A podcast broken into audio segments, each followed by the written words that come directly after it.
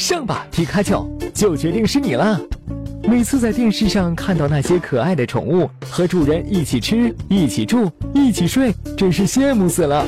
但很多人都说怀孕不能养宠物，真是哭晕在厕所了。怀孕真的不能养宠物吗？之前我们曾讲过，孕期养宠物有可能会感染弓形虫及其他的可怕之处，但并不是孕期只要养宠物就会感染弓形虫。所以，孕期其实是可以养宠物的。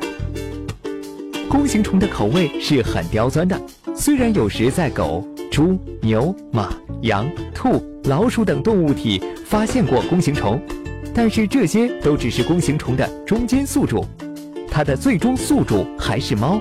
我们经常养的宠物就属猫和狗了，所以一定要万分小心。因为狗只是弓形虫的中间宿主。所以单纯接触并不会传染给人，除非吃了感染弓形虫的狗肉，而且还是生的。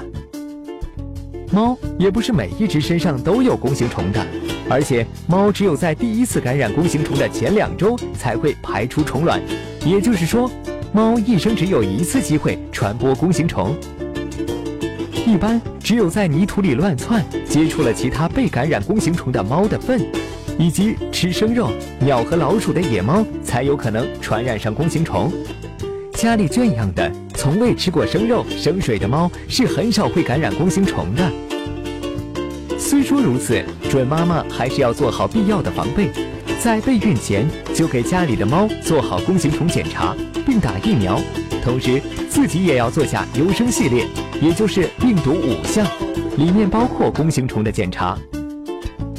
其实，即使不养宠物，吃生鱼片、半生肉也有可能感染弓形虫，甚至这种几率还要远远大于养宠物感染弓形虫。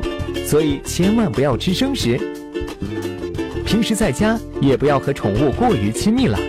除了弓形虫，也许还有其他细菌、病毒在虎视眈眈呢。